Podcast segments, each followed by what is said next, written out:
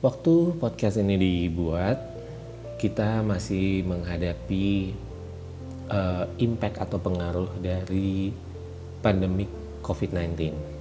Banyak sekali yang mengalami, uh, bukan hanya satu dua orang, tapi banyak sekali. Bahkan uh, beberapa hari ini saya mendengar ada beberapa teman dekat saya yang uh, ada yang memang benar-benar di PHK, diberhentikan dari pekerjaannya.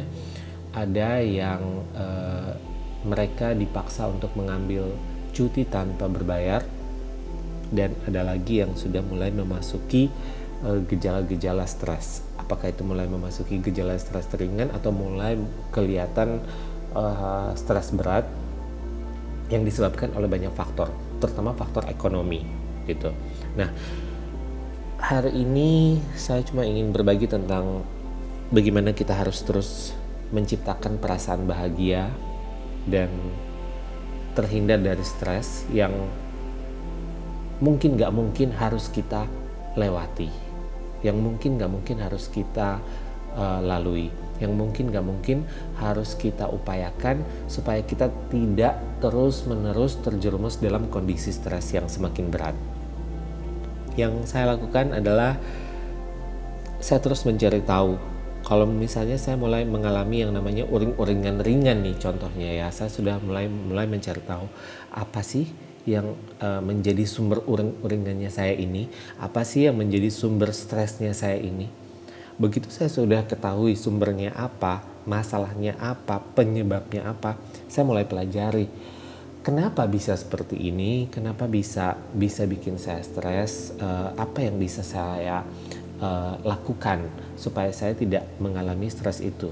Contohnya, waktu saya lihat uh, ternyata yang bikin saya uring-uringan, yang bikin saya stres yaitu nilai pergerakan saham itu anjloknya seanjlok-anjlok banget gitu.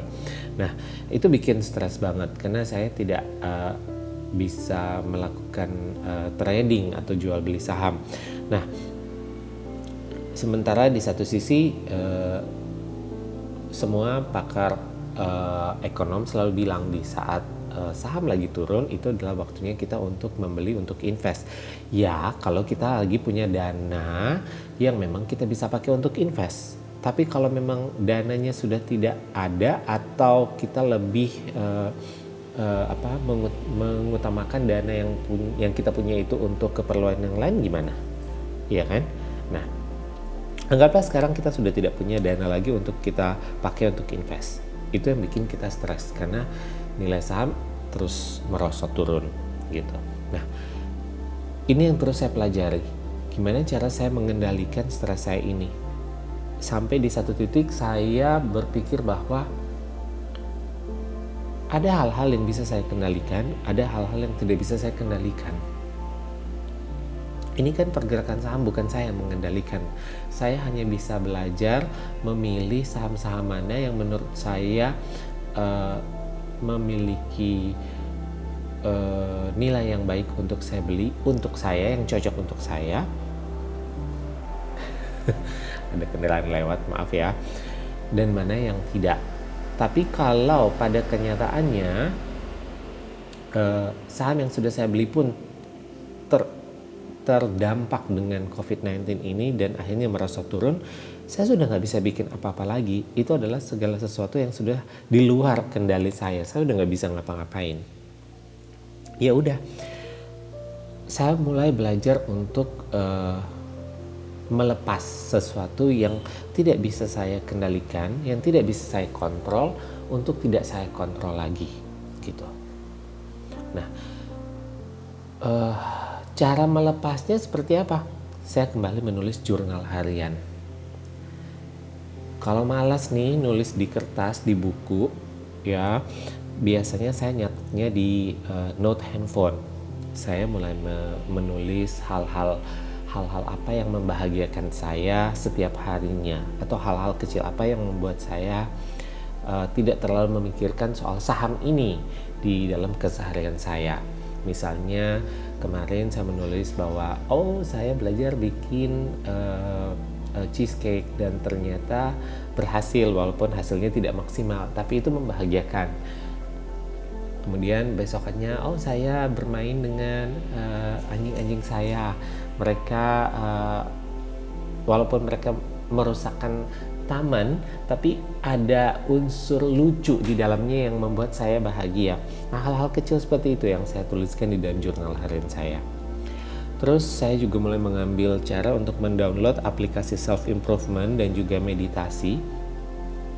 Ini bisa bisa uh, dilakukan uh, buat kalian yang uh, menggunakan uh, apa produk Apple bisa cari di App Store, di Apple Store-nya atau di Android ada di Google Play Store ya. Banyak kok. Semisal contoh kita bisa mendownload yang namanya Calm, uh, aplikasi-aplikasi seperti itu. Memang ini aplikasi yang berbayar, tapi ada uh, yang free-nya yang bisa kita manfaatkan dulu kita nggak harus berbayar. Dengan kondisi seperti ini alangkah baiknya kita memilah-milah mana yang memang benar-benar harus kita beli mana yang benar-benar harus kita bayar dan mana yang tidak. Nah kemudian saya juga mulai mendengar musik yang beatnya tenang ya. Musik-musik yang beatnya itu tidak terlalu membuat saya senawan. Jadi uh, musik-musik yang uh, beatnya menenangkan sambil mengurangi uh, bermain sosial media. Karena di sosial media kadang-kadang kita melihat kehidupan orang lain secara tidak langsung kita suka membanding-bandingkan loh. Dan itu sangat tidak baik. Ya kalau sekedar terinspirasi nggak apa-apa ya. Tapi uh, saya takut punya kecenderungan diri saya akan membandingkan dengan kondisi orang lain. Apakah itu kondisi yang lebih baik atau kondisi yang uh, lebih uh, kurang baik? Saya pikir itu salah satu cara buat saya untuk membentengi diri saya untuk tidak membanding-bandingkan dengan orang lain. Jadi saya mulai mengurangi bermain sosial media. Dan uh, waktu yang saya punya saya gunakan untuk kembali membaca buku-buku yang sudahlah saya punya buku-buku yang menyenangkan, buku-buku yang mungkin buat orang ngapain sih baca buku lama lagi loh. Tapi kalau kita tahu buku itu uh, bagus dan kita memang udah tahu ceritanya, nggak ada masalah kita baca lagi. Bahkan kadang-kadang waktu kita baca lagi kita akan uh, terbawa suasana bahagia. Jadi saya membaca buku-buku yang memang saya tahu uh, menyenangkan untuk dibaca yang tidak akan membuat saya depres. Saya mengurangi untuk membaca buku-buku detektif, buku-buku fiksi yang yang bikin saya uh, apa senewan sendiri. Tapi saya memilih buku-buku yang membuat saya menjadi lebih lebih bahagia waktu membaca buku-buku itu. Gitu. Terus malam sebelum tidur biasa saya mulai mengambil waktu untuk meditasi ringan atau sekedar relaksasi gitu. Ini adalah cara-cara saya untuk belajar mengembangkan rasa puas. Ya, memang kita selalu dilatih untuk belajar bersyukur dalam segala hal. Tapi kan ada hal-hal yang yang kadang-kadang uh, di luar kendali kita susah untuk kita syukuri kan. Ya itu itu manusiawi lah menurut saya ya gitu. Uh, cuman untuk saat-saat seperti ini saya selalu berusaha sekali untuk uh, mengembangkan atau menumbuhkan rasa syukur, rasa puas di dalam diri saya dengan segala apa yang uh, saya sudah punya, gitu. Karena uh, di zaman pandemik ini banyak sih yang bisa saya pelajari, gitu.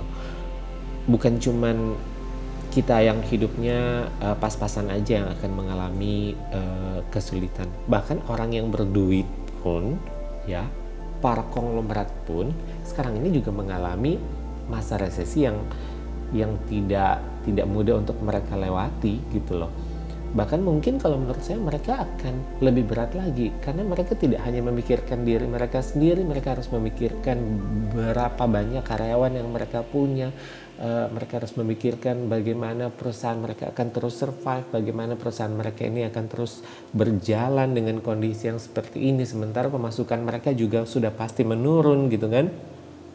Semua mengalami keterbatasan dana dan ketidakpastian pekerjaan dan juga penghasilan gitu Nah, uh, keadaan ekonomi yang juga sekarang tidak pasti ini membuat biaya operasional perusahaan mereka itu juga besar gitu. Jadi menurut saya yang mengalami kesulitan bukan hanya orang-orang kecil, tetapi juga mereka-mereka yang ada di posisi atas gitu loh. Semua ini sedang mengalami masalah mereka sendiri-sendiri. Hanya saja ada yang kelihatan langsung, ada yang tidak kelihatan gitu. Nah, uh, jadi alangkah baiknya kalau kita mulai belajar untuk uh, mengontrol diri kita sendiri, uh, apa mengatur keadaan kita sendiri, mengatur stres kita sendiri gitu. Dan untuk saya sendiri saya mencoba untuk mengendalikan diri untuk uh, apa namanya tidak mau membandingkan dengan kondisi orang lain? Apakah yang tadi saya bilang apakah kondisi orang yang lebih baik dari saya atau kondisi yang lebih kurang baik dari saya? Saya berusaha untuk tidak membandingkan dengan mereka ya. Dan uh, saya belajar untuk tidak memaksakan apa yang memang belum dikasih untuk saya.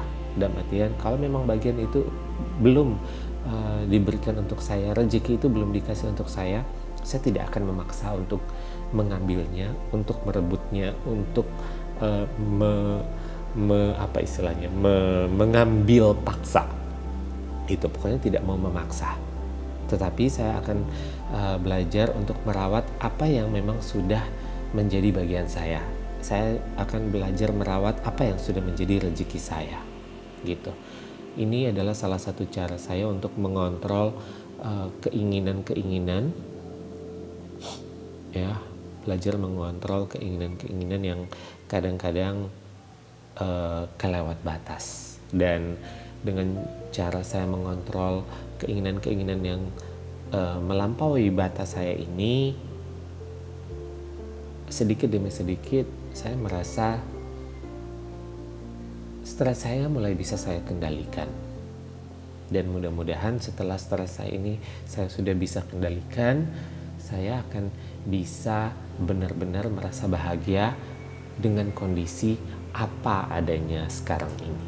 Dan mudah-mudahan kalian semua yang sedang mendengarkan podcast ini juga bisa merasakan bahagia kalian sendiri-sendiri bahagia itu milik kita masing-masing bahagia itu hanya kita yang ciptakan bahagia itu tidak tergantung pada orang lain bahagia itu tidak tergantung pada kondisi apa pun tetapi bahagia itu hanya kita yang bisa menciptakan hanya kita yang bisa mengkaryakan hanya kita yang bisa memberikan kebahagiaan untuk diri kita sendiri tanpa merugikan kehidupan orang lain